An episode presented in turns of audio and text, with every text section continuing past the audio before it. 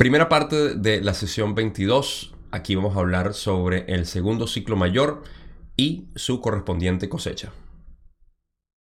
Empecemos.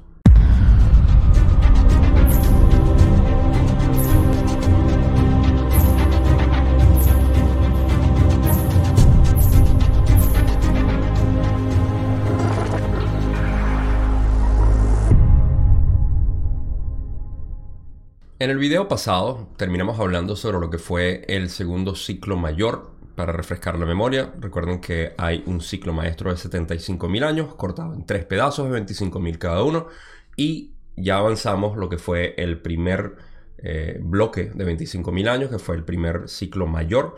Vamos al segundo ciclo mayor de los próximos veinticinco mil años, que fue o terminó hace veinticinco mil años y empezó hace cincuenta mil, por si me siguen en la matemática. eh, y luego vamos a seguir sobre lo que es el último ciclo mayor, que es este que acaba de culminar ahorita, y que estamos tarde. Siempre vamos tarde, parece, aquí en la Tierra. Entonces, en la sesión pasada terminamos hablando sobre lo que fue Lemuria, un poco de Atlantis también, eh, o la Atlántida, y ahora vamos a seguir hablando sobre lo que es la, las condiciones en el segundo lapso de este ciclo maestro, este segundo ciclo mayor. Entonces, para no darnos tantas vueltas en ciclos, vamos, antes de entrar a eso, quiero hacer referencia, ok, primero a la sesión. Empieza con unas preguntas personales, las cuales se consiguen en el libro cinco, que fue publicado mucho después de los libros originales. Yo siempre estoy, como les digo, a veces incluyendo o excluyendo esas eh, preguntas en mis diapositivas porque no me parecen tan relevantes. Las primeras dos preguntas tienen que ver precisamente con información personal, lo cual tiene que ver con Carla, que quiso preguntar por qué ella estaba sintiendo unos olores de incienso de repente, que eran algo sincronístico, y Ra le explica a Don que ha sido porque se ha estado mezclando su conciencia un poco más con lo que es la conciencia de ellos en Ra, o de Ra, y eh, eso causaba que hubiese como una especie de comunicación inconsciente que permitía las sincronicidades de ese sentido. La segunda pregunta fue sobre la salud de Carla, que se sentía mucho mejor después de hacer las sesiones. También se le explica que es por su inclinación, por las oraciones y su manera de eh, utilizar su conciencia para el trabajo que se estaba haciendo, en esencia. Si quieren leer estas preguntas, eh, pueden verlo en el libro cinco. Los vínculos, como siempre, están en la descripción para que descarguen los libros correspondientes. Así que pueden leer esas preguntas y lo pueden ver. Como ya dije, no lo quise cubrir porque no me parecía importante para esta sesión, pero quería hacer mención de por eso, eh, del por qué lo salté. Ahora sí, vamos a enciclarnos con lo que son las preguntas de este ciclo segundo, eh, donde Don pregunta al principio. Voy a realizar un par de preguntas para esclarecer el final del segundo gran ciclo. Después continuaré con el tercero y último de los grandes ciclos. ¿Puedes indicar cuál era la esperanza media de vida al final del segundo gran ciclo? Ra le dice, como sabes, hacia el final del segundo gran ciclo, la esperanza de vida variaba entre aquellos pueblos geográficamente aislados, más en armonía con la energía inteligente y de naturaleza menos bélica. Don pregunta, ¿puedes decirme la duración de la esperanza media de vida expresada en años al final del segundo gran ciclo? Ra le dice, quizá el promedio sea engañoso. Para ser precisos, muchos pasaban aproximadamente treinta y cinco o cuarenta de tus años en una encarnación, con la posibilidad no tan remota de alcanzar una esperanza de vida cercana a cien de tus años. Vamos a empezar a hablar eh, en buena medida, y de hecho esta va a ser la razón principal o el motivo principal de este primer video, o eh, el tema que más va a ser relevante en cuanto a lo que podemos sacar de manera práctica para las conclusiones, para estar muy buenas al final, eh, de lo que estamos hablando aquí. ¿Por qué? Eh, Don empieza a preguntar que cuál era el, eh, la expectativa de vida promedio, y Ra le explica que era más o menos eh, variada eh, en cuanto a, a lo que podía vivir alguien. Y da un promedio aquí eh, bastante vago, como pueden ver, o sea, una variación de treinta y cinco a cien años. No es muy promedio, que digamos, en términos como nosotros los conocemos. Y más adelante va a dar una cifra mucho más eh, grande que va a, dar en, va a poner en contexto el por qué dice que el promedio es en, engañoso. Ya verán por qué. Pero eh, la razón de esto también la vamos a descubrir, y esto es lo que va a llevar básicamente a las preguntas que son las más relevantes para mí en cuanto al contenido que podemos sacar de lo que es esta experiencia en tercera densidad mientras vamos aprendiendo las lecciones que están predispuestas para nosotros en esta dimensión. Don pregunta luego: entonces, ¿puedo asumir que esta drástica disminución de la esperanza media de vida desde los setecientos años a menos de cien años de duración durante este segundo ciclo de veinticinco mil años fue ocasionada por una mayor carencia de servicio al prójimo? Y aquí vamos. Ra le dice: es así, en parte. Hacia el final del segundo ciclo, la ley de la responsabilidad había comenzado a surtir efecto por la creciente capacidad de las entidades de captar las lecciones que deben ser aprendidas en esta densidad. Importantes esas palabras. Ra continúa: así, las entidades descubrieron medios de demostrar una naturaleza belicosa, no únicamente como tribus o como las llamarías naciones, sino en las relaciones personales unos con otros. El concepto de intercambio dio paso al concepto del dinero. Igualmente, el concepto de propiedad ganó terreno al concepto de la no propiedad individual o de grupo. Aquí es donde está la esencia de todo este video. Y vamos a hacer una buena pausa aquí y vamos a hablar de esto. Okay. Primero, cuando hablan de lo que es, y me gustaría leer otra vez la primera parte, donde dice...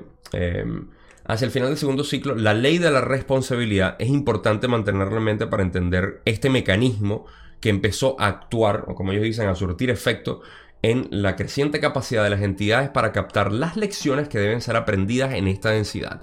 Ahora, ¿cuáles son esas lecciones? Recuerden que aquí en tercera densidad estamos por descubrir cómo en el rayo amarillo, que es nuestra expresión, es el mismo que corresponde precisamente a la tercera densidad de conciencia, estamos por aprender las lecciones de amor como un grupo, ya sea unidos o controlándonos, para poder aprender las lecciones de amor hacia otros o hacia el yo. Ese es el propósito. Las lecciones que vienen son precisamente para nosotros poder utilizar ese catalizador y poder activarnos y potenciar nuestro crecimiento. Ahora, ¿qué sucedió? Como Ra explica aquí, las entidades descubrieron medios de mostrar una naturaleza belicosa. En pocas palabras, guerras, peleas, riñas, eh, cualquier tipo de comportamiento de, eh, de pelea en esencia. No únicamente como tribus, ¿ok? Y aquí hay algo muy importante también que extrapolar.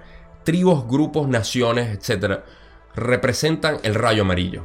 Es cuando nos entendemos como un grupo y nos sentimos Eh, parte de una manada. Esto es lecciones de segunda a tercera densidad, como un animal en una manada. Entonces, no era nada, na, nada más entre tribus, sino un paso más abajo personalmente. O sea, que entre grupos existía una discordia entre nosotros mismos. ¿Les suena familiar? Sé que sí. Entonces, eso no solamente causó una... Eh, una pérdida de posibilidad de seguir potenciándonos, sino que también degeneró lo que era la experiencia del ser humano aquí.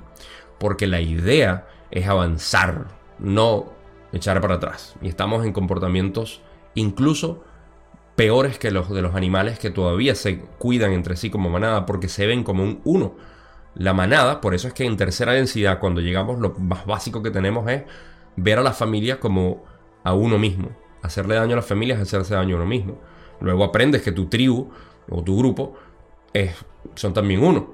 Y eventualmente el propósito es que entre grupos, naciones, tribus, como nos queramos ver, nos veamos todos como uno y trascender de esta tercera densidad. Eso no se estaba haciendo en el segundo ciclo mayor y por eso es que fallaron tanto. Ahora, para hacer nota sobre esto, y ya finalizo esta, eh, este inciso que quise hacer aquí, porque de nuevo, de aquí es donde está la esencia de este video, así que presten atención a esta parte. Cuando dicen, eh, no nada más unos con otros, para mí eso es importantísimo. O sea, la psicología que existía en ese momento para poder pelear no solamente entre tribus, sino entre nosotros mismos, y es muy vigente ahorita, y por eso que hago tanto énfasis en esto. El concepto de intercambio dio paso al concepto del dinero. en vez de intercambio, lo cual es algo completamente sano y, e inocente hasta cierto punto, bastante válido para lo que son las expresiones de la ley del uno, dio concepto al dinero. El dinero sabemos cómo se puede corromper, no tenemos que hacer una cátedra en esto. Eh, pasamos entonces al concepto de propiedad, ganó terreno al concepto de no propiedad. Nada me pertenece en realidad, eso nosotros lo sabemos. Hemos aprendido a través de las diferentes encarnaciones, ¿no? Sin embargo, seguimos por este sistema teniendo propiedad y sensación de que algo nos pertenece. Desde material hasta personas, llegamos a pensarlo. Eh, abolimos la esclavitud, pero todavía tenemos esposas y esposos. Tenemos hijos y, e hijas, que son más que los demás. Uf, tenemos muchos conceptos desvirtuados aquí. Y entonces todo esto eh, son conceptos que nosotros naturalmente tendríamos que venir a aprender y a vivir, en esencia, para poder compartir. Y eh, en, re- en realidad es eso, o sea, es ver la belleza de este planeta cuando todos compartimos sin ningún tipo de propiedad, ni ningún tipo de eh, dinero como medio de intercambio, en el que yo tengo más y tú tienes menos, etcétera. Y bueno, el, el resto de nuestras de, de los desvirtuados que estamos. Ok, suficiente, apenas estamos en la segunda pregunta o tercera pregunta y me extendí, pero de nuevo, esta es la parte más importante para mí de todo el video. Así que para seguir eh, evaluando esto, Ra continúa y dice: a cada entidad se le ofrecieron entonces modos mucho más sutiles de mostrar el servicio a los demás, o el servicio al yo con la distorsión de la manipulación del prójimo. A medida que cada lección fue comprendida, compartir, dar, recibir en libre gratitud, cada lección pudo rechazarse en la práctica. Sin una demostración de los frutos de tal aprendizaje-enseñanza, la esperanza de vida se redujo significativamente, pues no se aceptaron los medios del honor de ver. Otra pausa aquí, no tan larga como la primera, porque ya pusimos todo en contexto, pero fíjense algo que dice muy importante, que dice que cada, a cada entidad se le ofrecieron entonces modos mucho más sutiles de mostrar el servicio a los demás o el servicio al yo, pero fueron rechazados, en, en pocas palabras.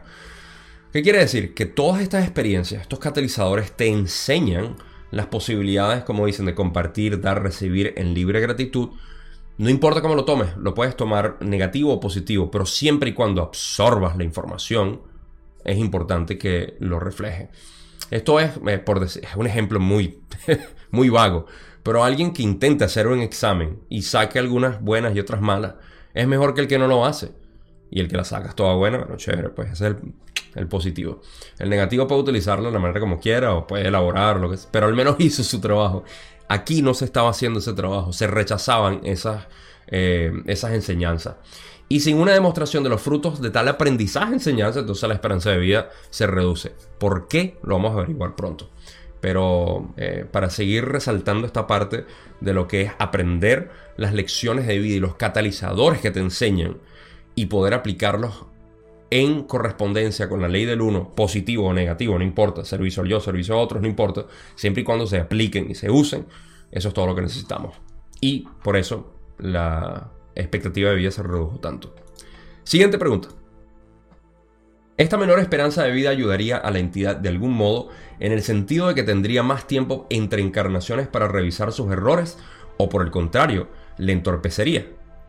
Ra responde: ambas opciones son correctas. La disminución de la esperanza de vida es una distorsión de la ley del uno que sugiere que una entidad no reciba experiencia en mayor intensidad de la que puede soportar. Esto se aplica únicamente a un nivel individual y no predomina sobre los complejos planetarios o sociales.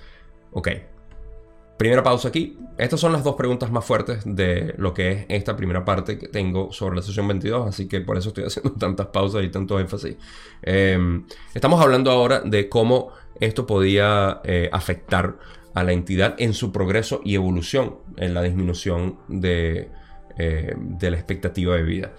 Y Ra explica que ambas son correctas. Vamos a hablar de la segunda parte al final de esta respuesta, pero eh, lo que está diciendo al decir que la disminución de la esperanza de vida es una distorsión de la ley del uno, obvio, es que la experiencia como tal que estamos recibiendo no puede ser tan intensa en una encarnación. Imagínense que si nosotros ahorita en el dos mil veinte, el año pasado, tuvimos suficientes eh, catalizadores como para eh, retorcernos por dentro, y todos saben a lo que me estoy refiriendo. Al menos una buena parte. Eh, si tuvimos suficiente catalizador, imagínense tener eso todos los años, evento tras evento. No tenemos la capacidad para poder procesar todo eso. Por ende, la ley del uno eh, a, aplica este tipo de mecanismo para poder reducir la expectativa de vida, y lo podemos ver como aquellas personas que se estresan demasiado en sus vidas innecesariamente y mueren jóvenes por problemas de estrés. El estrés, sabemos incluso antes de, de entender este tipo de, de energías, sabemos que el estrés es lo que mata en realidad. De la misma manera, el estrés o falta de aprendizaje en las leyes, de, eh, en las distorsiones de la ley del uno que enseñan a potenciar el alma, eh, es lo que hace que se reduzca la, eh, la expectativa de vida. Entonces, esto aplica también, otra nota que quería hacer aquí, a un nivel individual y no a los complejos planetarios o lo que conocemos como conciencia colectiva. Esto es importante saberlo también, porque afecta únicamente individual, eh, individualmente. Vamos a pasar al resto de la respuesta, continuando en lo que Don preguntó. Ra le dice: así, la menor esperanza de vida se debe a la necesidad de apartar a la entidad de la intensidad de la experiencia que resulta cuando la sabiduría y el amor, tras ser rechazados, se reflejan de nuevo en la conciencia del creador sin ser aceptados como parte del yo, lo que motiva que la entidad tenga necesidad de sanación y de una evaluación más profunda de la encarnación. Perfecto, ahora sí ponemos en contexto, eh, en las palabras de Ra, lo que yo acabo de decir. Aquellas eh, eh, experiencias que tengamos que sean rechazadas para la sabiduría y el amor, eh, tienen que devolverse, y me encantan las palabras que utilizan para visualizar lo que sucede. Eh, al nosotros rechazar este tipo de experiencia en nuestra eh, vida o nuestra encarnación actual, cuando regresamos y evaluamos nuestra vida, eh, nos damos cuenta que rechazamos aquel amor del Creador que nos vino indiferenciado, y tenemos que entender y programar de nuevo, ver qué fue lo que sucedió, cómo esto nos desbalanceó para nuestra próxima encarnación, y buscar la mejor manera de volver a encarnar de un modo que podamos ahora recibir esa información y aceptarla. Esa es la palabra, aceptar, aceptar, aceptar, aceptar. Entonces, eso es lo que ocurre. De nuevo, me encanta la visualización de que cuando uno muere, básicamente, regresas a tu estado natural energético y te das cuenta de todas aquellas cosas que rechazaste en tu vida en cuanto a amor y sabiduría, que es lo único que viniste a aprender aquí. Tratando bien a los demás. Eso es todo. Es el mejor consejo que les puedo dar. Espero que tenga sentido. Sigan tratándonos bien. Sigamos tratándonos con amor. Ra continúa y finaliza esta parte diciendo: la inex- inexactitud radica en la realidad de que, dadas las circunstancias adecuadas, una encarnación mucho más prolongada en tu continuidad de espacio-tiempo es muy útil para proseguir este trabajo intensivo, hasta que las alcanzan las conclusiones mediante el proceso de catálisis. eh, ok, aquí se puede estar refiriendo a que, eh, se me olvidó la palabra que utilizó Don, pero eh, como que previene eh, este, esta reducción de, de expectativa de vida, previene o causa una especie de retraso en el progreso de la entidad. Que si eso ocurre, tendríamos que leer otra vez la, la pregunta, pero creo que es lo que se refiere a la inexactitud eh, que, eh, que, que Don estaba hablando. Para mí, cuando lo lees en contexto, te das cuenta de que se trata de la expectativa de vida causando un retraso o causando un impedimento en el progreso de, eh, de, de evolución del alma, porque se necesita más tiempo. Al reducir la expectativa de vida, entonces tenemos menos tiempo para aprender las lecciones. Pero cuando son tan intensas, cuando programamos eh, unas experiencias tan intensas, no podemos pasar mucho tiempo. Entonces es un mecanismo que se autocorrige, y por eso es que dice que la inexactitud radica en la realidad de que, o sea, cuando tenemos una vida mucho más prolongada, tenemos mucho más tiempo para por, eh, procesar todo esto. Pero si ya venimos con mucho desbalance y ya venimos con, eh, con muchos problemas, entonces el, uh, la, la programación específica tiene que ser más corta.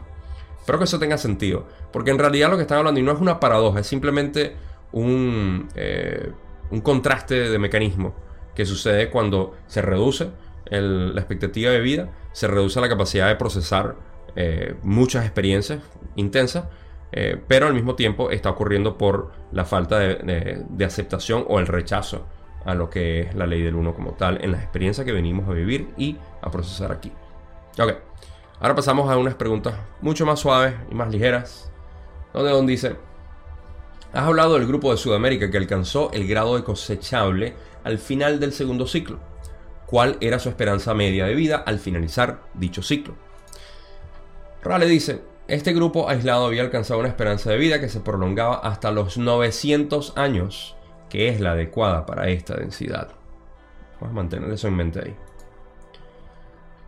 Don dice: supongo que la acción planetaria que estamos experimentando ahora, que parece reducir cualquier esperanza de vida, no fue lo suficientemente intensa como para afectarles y reducir la suya en particular. ¿Es así? Ahora le dice: así es. Cabe recordar que en aquel nexo de espacio-tiempo era posible un gran aislamiento. Primero, en nuestras zonas de Sudamérica había una expectativa de vida de novecientos años, cuando en otras zonas había una expectativa de vida entre treinta y cinco y cuarenta años, quizá llegando a los cien años. La diferencia en pensamiento, en civilización que existía en ese, tiemp- en ese tiempo es muy notable. Lo que quiere decir que había una diferencia enorme en cómo ciertos grupos procesaban lo que eran las experiencias de vida en aquel entonces. Es importante recalcar que en este tiempo las actitudes o las acciones de los grupos, tribus, civilizaciones en aquel entonces no tenían un impacto tan fuerte como Don, muy perceptivo siempre, ah, como adoro a Don, eh, dijo que no estaba afectando como ahorita está afectando, porque ya ahorita la curva está como mucho más eh, normalizada en cuanto a la expectativa de vida de nosotros, que la vemos en todas partes, aunque tenemos, o les tengo una eh, acotación o paréntesis aquí, hablando de la expectativa de vida y algunas anomalías, por terrible término que estoy utilizando, pero anomalías dentro de lo que son las expectativas de vida. Eh, como Ra acaba de decir en esta última respuesta, tiene que ver con la posibilidad que había de gran aislamiento, donde no había eh, tanta interacción entre el uno y el otro. Por eso es que también esta conexión que tenemos ahora global nos está ayudando también a, a ser un organismo más colectivo, y podemos aprovechar el mismo medio por el cual me estoy comunicando con ustedes. Es precisamente el fruto de esta interconexión que ya tenemos inevitable como sociedad y que tenemos que seguir avanzando como complejo de memoria social que estamos a punto de alcanzar eh, pronto, espero. Sigamos colaborando. Ok, para hablar de la anomalía, en ejemplo ahorita, poniéndolo de una manera muy corta, el... habíamos hablado en la expectativa de vida anteriormente en otras sesiones, no recuerdo si fue la diecisiete o por ahí, eh, estábamos hablando de lo que era el... la aplicación de la ley del uno para la longevidad. ¿Okay? Aquellas personas que viven la ley del uno, como los monjes, y vamos a hablar de los monjes ahorita, eh, tienden a tener un... una apariencia mucho más joven de lo que la edad indica. También tenemos reportes de, por ejemplo, Greg Braden, eh, alguien bien conocido ahorita, eh, eh, hablando sobre la ciencia de lo que es todo esta, este, eh, este organismo energético que somos. Cuando tuvo su visita al, a, al Tíbet, encontró gente que tenía aproximadamente ciento veinte o ciento treinta años y parecían de cincuenta o sesenta en cuanto a la agilidad que tenían. Se veían ya bastante desgastados físicamente, pero en apariencia únicamente, no en, en actividades.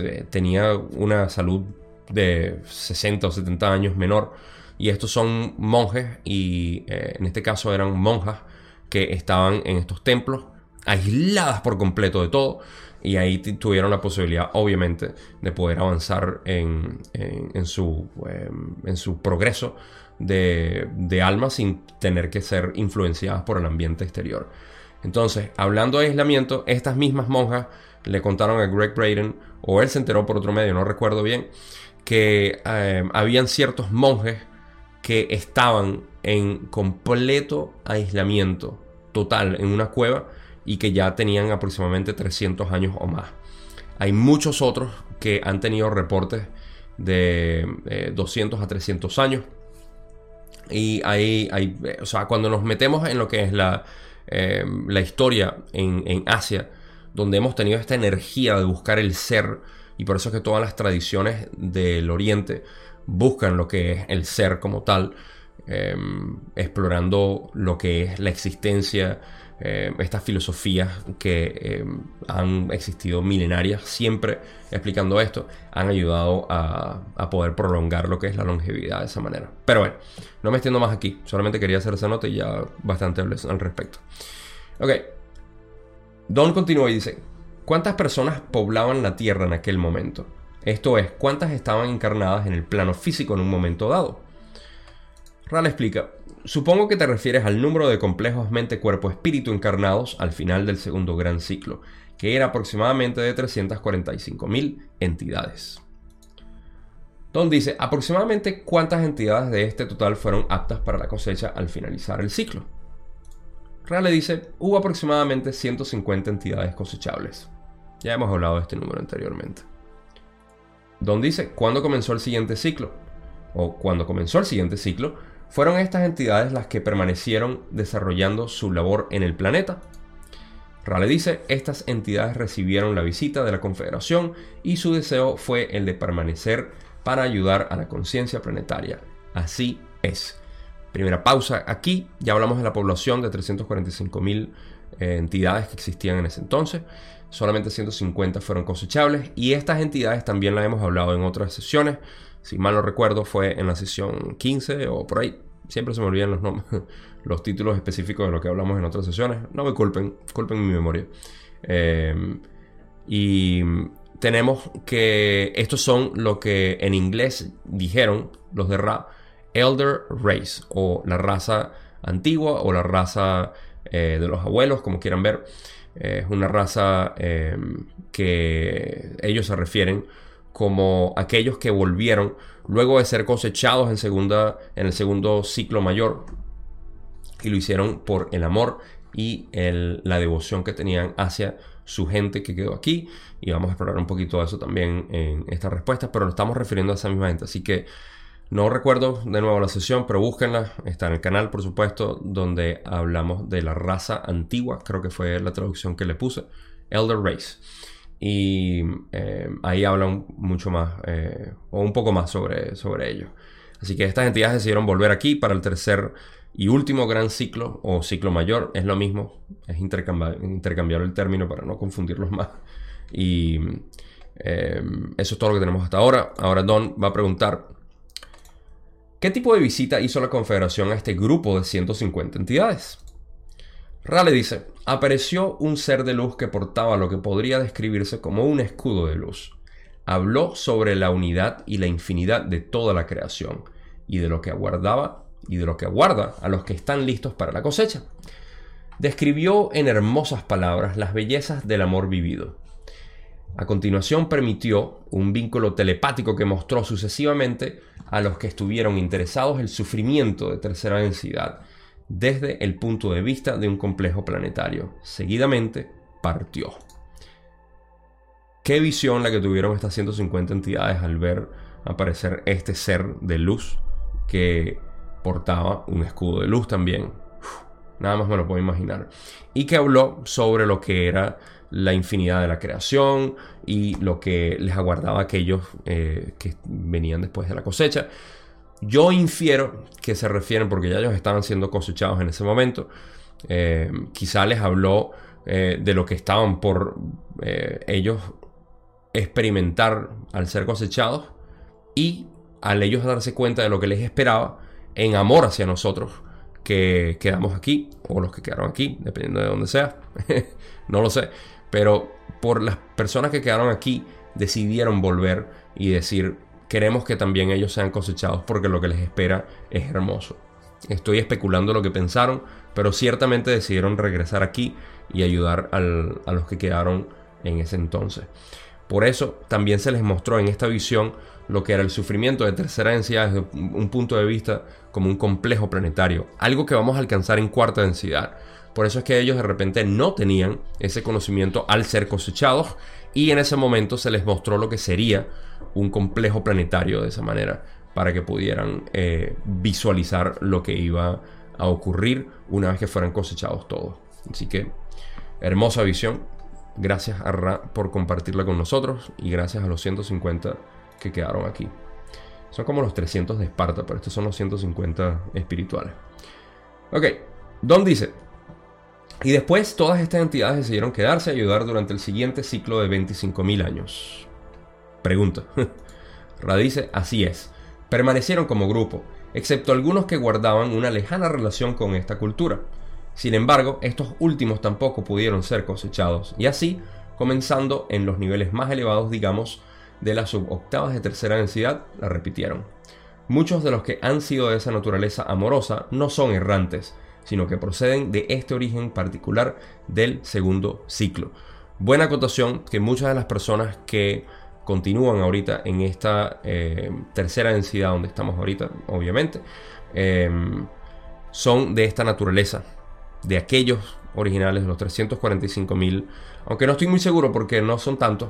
En aquel entonces, eh, lo, si leemos bien lo que dice, permanecieron como grupo, excepto algunos que guardaban una lejana relación con esta cultura. Quizá esos que estaban relacionados a los ciento cincuenta o a la cultura de los ciento cincuenta, digamos que los ciento cincuenta vivían en una civilización de mil y habían asociados otros cinco mil, por decir números aleatorios. Estos cinco mil estaban asociados con la cultura, pero no eran del grupo y por ende no se incluyeron en el grupo. Pero como no fueron cosechados por falta de activación, eh, también se quedaron, obviamente aquí no pudieron ir a ningún lado. Pero son aquellos que también son de una naturaleza muy amorosa, que no son errantes.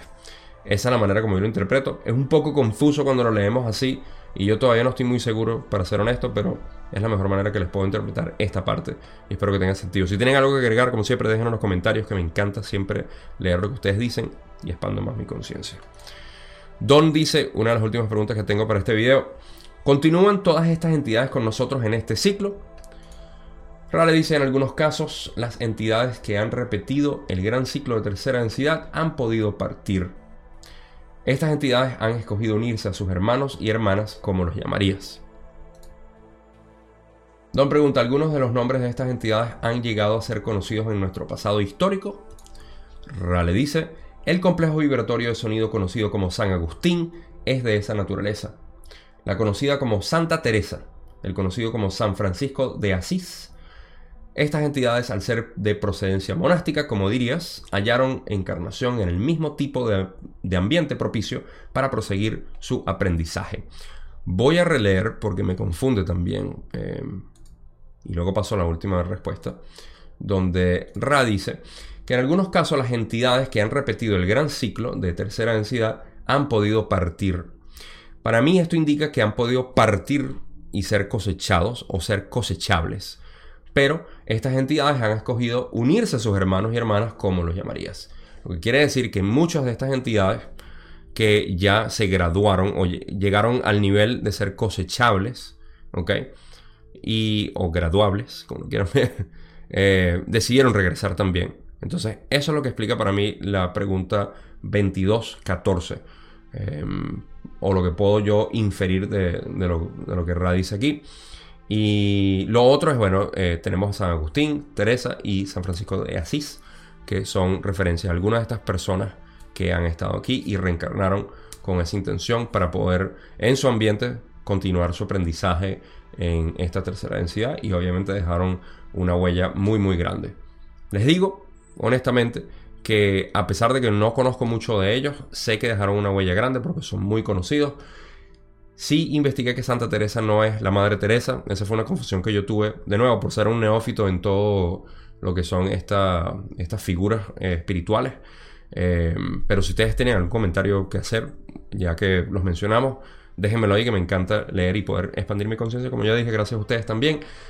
Pero esas son tres entidades que refer- eh, hacen referencia a esto y eh, son aquellos que regresaron de esta naturaleza, ya sean de los eh, iniciales ciento cincuenta Eh, cosechados eh, al final del segundo gran ciclo o ciclo mayor, o aquellos que fueron cosechados y consecuentemente decidieron regresar, como lo vimos en la pregunta veintidós catorce. En cualquier caso, gracias a ellos y gracias a los de Ra por darnos esta información. Conclusiones. Llegamos a la parte del comienzo donde discutimos lo que era la experiencia aquí en tercera densidad, en la cual parece que todavía estamos muy pero muy eh, subdesarrollados. ¿En qué? En lo que dije sobre la relación interpersonal, el uno con el otro, en lo que es nuestra relación de propiedad, en lo que es nuestra relación de valor, de dinero. Son las eh, tres menciones que hicieron en esta sesión, lo cual me parecen imprescindible mantenerlos ahorita en mente, porque sabemos que esos son, eh, son experiencias. No estoy diciendo que sean malas, no estoy diciendo que sean eh, negativas o positivas, son simples experiencias que nos dan el, la idea de decir, ok, esto es mío, y al ser mío puedo actuar de manera egoísta o de manera altruista. Esa es nuestra decisión. El catalizador de por sí no viene cargado. Quien carga la experiencia es uno, de cualquier eh, positivo o negativo, como lo quieras ver, cualquiera de las dos polaridades. Entonces, es importante saber que estas son experiencias de tercera densidad que se representan al comienzo de lo que es un ciclo maestro, y que las entidades que están aquí viviendo eso tienen que procesar de una u otra manera. Por eso es que Ra hace énfasis y dice, no importa cómo lo agarren, ya sea para el servicio del yo o para el servicio a otros, pero agárrenlo, úsenlo. Y no se usó, más bien se utilizó, bueno, como eh, medios para poder eh, crear más conflicto, para crear más discordia entre nosotros, algunos para controlar, eh, sin saber que la naturaleza de ellos era positiva. Eh, y bueno, podemos imaginarnos, nada más que con esas tres podemos imaginarnos cómo llegamos a este punto en la sociedad. A mí lo que me interesa de manera práctica ahorita para ustedes que me están escuchando, y que no podemos cambiar el sistema porque nunca lo vamos a cambiar de una manera exterior sino interior, es darnos cuenta de que esas son las partes básicas de lo que es nuestra esencia aquí en tercera densidad. No hay más nada que decir. Todo lo demás que podamos decir, el placer que podamos tener, las eh, virtudes que podamos traer al planeta, nuestras profesiones, nuestra eh, iluminación, nada de eso importa en cuanto a lo que se refiere a el trabajo de poder aceptar estas experiencias básicas de compartir con otros. Y eso es lo que activa o empieza a activar o potenciar el rayo amarillo y abrir el corazón o cerrarlo, dependiendo de cuál sea tu polarización. Entonces, tomando eso como base, base eh, de todo, y dejando todo lo demás, conocimiento, eh, intelectualismo, filosofías, de todo, tomando eso como base, es suficiente como para nosotros saber que tenemos que utilizar esos conceptos en nuestras vidas y ver qué relación tenemos nosotros con respecto a eso, qué relación tenemos con el dinero, qué relación tenemos con otros yo, con otras personas, qué relación tenemos con propiedad. No tanto por lo avaro que seamos, porque tengamos cosas, entonces yo no puedo tener nada porque... No, no se trata de eso. Se trata del valor que nosotros le damos a lo material, el valor que le damos a otra persona o falta de valor a otras personas, y el valor que le damos al dinero, lo cual ha sido... De nuevo, el dinero no es malo, tener dinero no es malo, es necesario, obvio. Eh, bueno, o sea, todos necesitamos dinero. Entonces, si criminalizamos con muchas personas, a mi parecer, de manera errada o distorsionada, bien, el dinero, no se trata de eso, se trata del valor, la relación que nosotros tenemos con el dinero y cómo nos domina a nosotros. De eso se trata. Entonces, con eso básico, en este video era suficiente como para la conclusión de dejar algo práctico. Me pareció necesario hacer énfasis en eso porque estamos hablando de lo que causó lo que era la, eh, la reducción de esperanza de vida o expectativa de vida en aquel entonces, y ciertamente sigue, ese mecanismo sigue siendo aplicado en nosotros porque seguimos siendo los mismos humanos. Así que con eso los dejo. En la segunda parte y final vamos a hablar sobre la Atlántida y otros pequeños temas ahí, por eso la dividí de esta manera, eh, otras cuestiones de la Confederación y cómo actuaron, y vamos a hablar eh, ya fuera de este tema en cuanto a eso. Gracias siempre por haber visto estos videos, por haber visto hasta ahorita. Si no han visto los otros, vayan a verlos. Si no se han suscrito, ¿qué esperan? Háganlo para que tengan la notificación cada vez que suba semanalmente estos videos de la ley del uno, y sobre todo con las eh, reflexiones que me vienen a mí cuando leo este contenido y trato de ponerlo en sentido práctico para mí, y por supuesto lo comparto con ustedes. Si no se han unido al grupo de Facebook, está bastante activo, tenemos gente bella y hermosa, tremendas conversaciones. Eh, estamos eh, en lo posible tratando de hacer contenido exclusivo para el grupo de Facebook, como lo ha sido en este Gran Despertar, la serie que ya eh, está por terminar, y eh, con eso básicamente eh, es todo lo que tengo hoy. Gracias, gracias, gracias como siempre. Nos vemos en la sesión veintidós parte dos. Hasta entonces, saben que se les quiere. Nos vemos.